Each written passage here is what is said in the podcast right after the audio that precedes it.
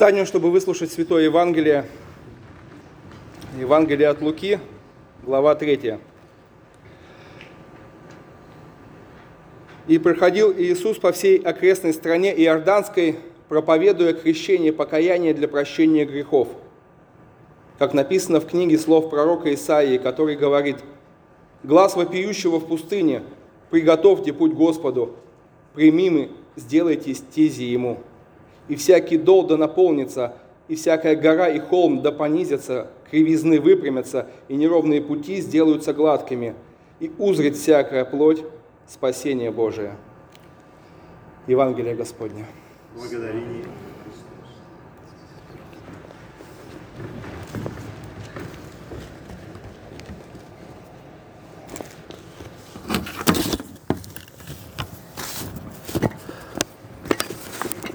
Благодать вам и мир от Бога Отца нашего и Господа Иисуса Христа да умножится. Итак, третье воскресенье Адвента, время ожидания, э, время, когда мы каким-то образом, как читаем сегодня в Евангелии, должны приготовить путь Господу. Мы, как были малыми детьми, так ими на самом деле и остаемся. Вынуть микрофон, а то он... Ага.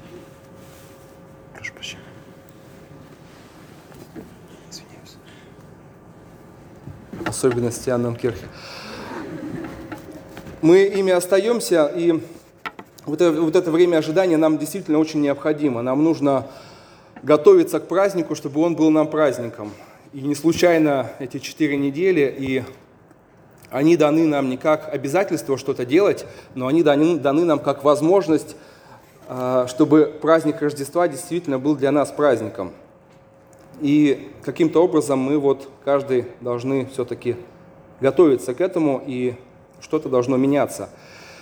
И, конечно, основная тема этого ожидания, основной инструмент этого ожидания – это пост. И пост в, наше, в нашем обществе приобрел совершенно не то значение, которое мы видим в Писании, совершенно заменилась цель подменилось, подменилось средством или наоборот.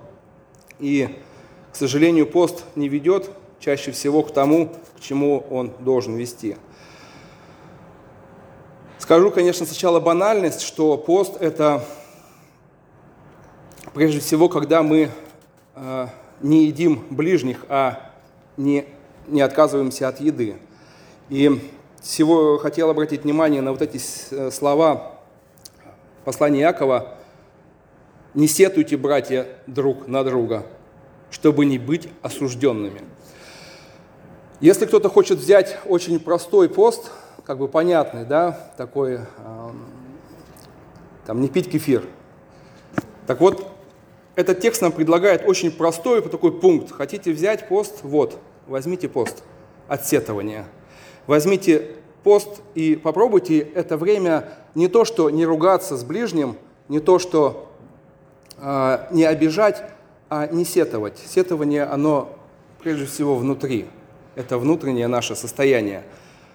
Это то, что не видно, в отличие от многих других грехов, но то, что разрушает нашу жизнь, разрушает наши взаимоотношения и разрушает вообще нашу радость, и в том числе и внутри церкви христианской. И здесь даже жесткий закон на самом деле сказан, что вот это сетование – ни убийство, ни что-то такое внешне очень неприличное, да, а просто сетование ведет к осуждению. Не сетуйте, написано, чтобы не быть осужденными. Если хотите простого поста, то вот один из рецептов. И, конечно же, взяв такой пост, мы увидим, что и это мы не способны делать. Но здесь мы должны очень хорошо помнить, что пост, он не призван нас приблизить к Богу. Пост не призван для того, чтобы мы обожились да, или стали более святыми. Может быть, кому-то эти слова сейчас звучат как немножко как ересь, но я не случайно говорю их с кафедры. Пост, он позволяет нам увидеть чуть-чуть больше самих себя, то, что лежит под тоненькой пленкой нашего воспитания и нашей культуры. Увидеть нашу сущность, и слава Богу, не всю, чтобы не умереть, а какой-то вот новый слой увидеть. В данном случае вот можно привести пример вот это сетование, то, что внешние не видят, но то, что можем увидеть мы сами. Другая хорошая, другой хороший пункт для такого, а, как, от чего взять пост, это взять пост от не чтения Библии, взять пост от лености в этом великом аспекте жизни.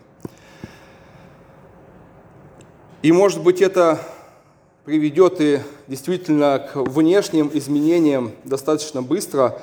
Возможно, это обрадует ваших служителей, которые на самом деле очень рады слышать вопросы по Писанию. Вопросы, когда прихожанин что-то не может понять в Писании, а нежели какие-то постоянные административные вопросы. Еще один пункт для поста – это прям вот принципиально отказаться от нечтения Писания. И вернуться и вернуть других к этой радости именно обсуждения, изучения Слова Божьего – не только в воскресенье, но всегда. Итак, цель поста, не обожение, цель поста сначала это увидеть чуть-чуть побольше, кто мы есть. Но это только сначала. Ни в коем случае это не есть тоже цель. Покаяние – это тоже не цель поста посыпание пеплом головы и понимание, насколько мы действительно грешны и неспособны, это не конечная точка. И этим ни в коем случае нельзя позволить себе закончить какие-то какие начинания, тем более духовные начинания, тем более пост на несколько недель не должен закончиться этим, потому что это скорее проклятие, нежели Евангелие. Мы читаем сегодня в евангельском тексте о том, что приготовьте путь Господу. Но заканчиваются эти слова, заканчивается отрывок не тем, что мы должны что-то активно сделать. Мы должны сделать. Мы люди разумные, мы люди, имеющие выбор сделать хорошо или плохо, потратить время на одно или на другое. Да, мы должны, но цель этого последней прочитанной сегодня строчке «узрит всякая плоть спасение Божие в этом цель. Но что такое приготовить путь? На этом нужно отдельно остановиться. У нас есть такие фантазии, что приготовить значит, путь э, пришествию Господа – это значит избавиться от грехов. Так это? Нет, не так. Смотрите, я сделал, сейчас потом меня будут ругать. У вас есть такой чек-лист модератора гостеприимства. Я его прямо сейчас на входе там вот подрезал. Молитва перед служением, стулья поставить, кафедру поставить, гимны и так далее. А, люди ожидают пришествия других людей – и соответствующим образом они готовятся.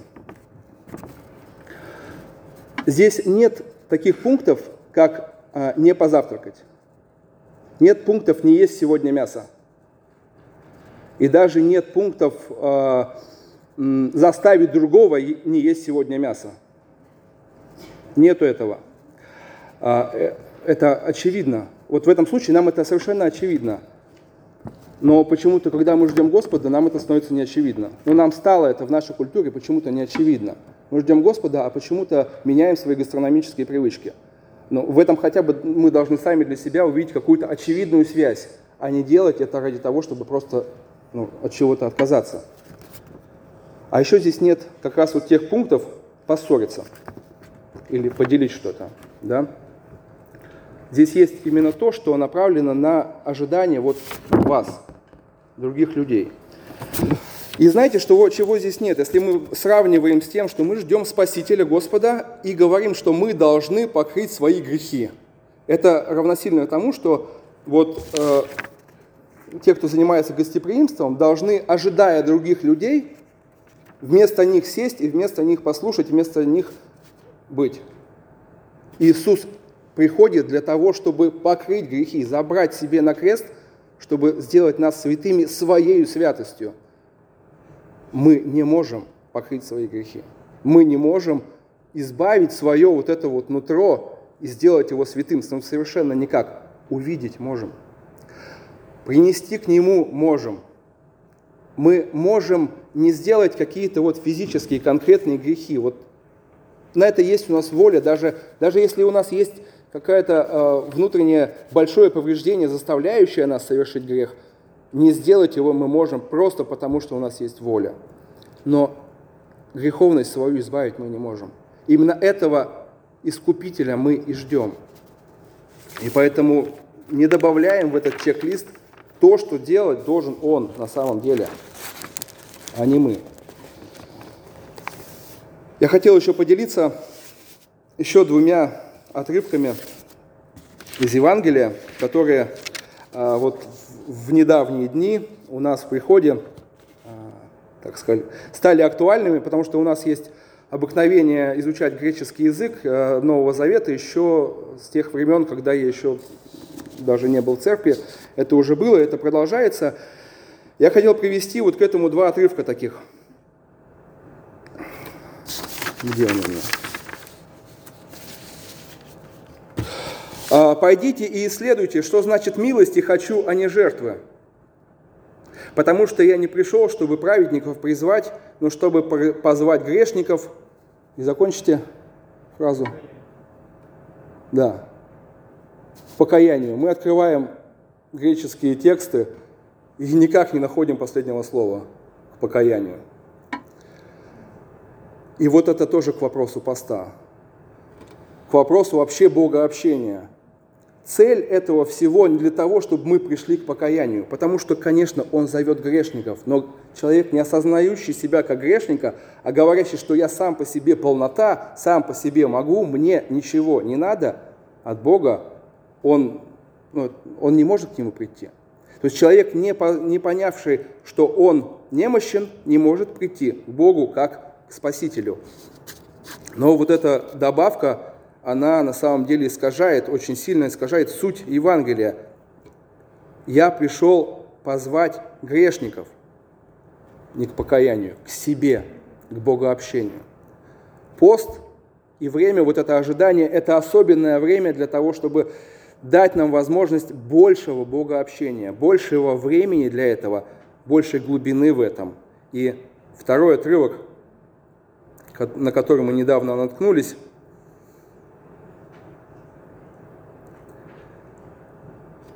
в римлянах, нет уже приговора тем, кто во Христе Иисусе, продолжишь, живет по плоти, не по плоти, но по духу. Мы начинаем изучать, и мы тоже не обнаруживаем этих слов «живет по плоти, но по духу». Просто нет осуждения тем, кто во Христе Иисусе. Потому что мы на самом деле совершенно не можем а, составить такой список правил, а, который нам позволит жить по духу, а не по плоти. Это невозможно.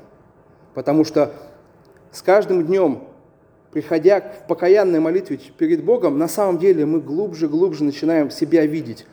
И то, что нам вчера казалось нормальным, и обществу кажется нормальным, сейчас оказывается, мы, ой, какой ужас. Что я делал? Что я делаю? Мы узнаем себя чуть больше, чуть глубже, но покрывает все это и обеляет все это не наше следующее хорошее дело, но Иисус Христос, умерший на кресте. Иисус, который, чье Рождество мы будем праздновать через две недели. И, итак, итог этого времени, итог каждого дня вот этого поста, он должен быть, конечно же, восстановление мира между людьми, восстановление мира между нами и Богом – восстановлении вот этой очевидной правды, что мы не способны сами себя исправить. И мы ждем того, кто нас полностью обелит. Того, кто не оставит ничего в самой глубине, что было бы не свято, потому что Он Бог, Он сам свят, и эта святость дана нам через Его смерть.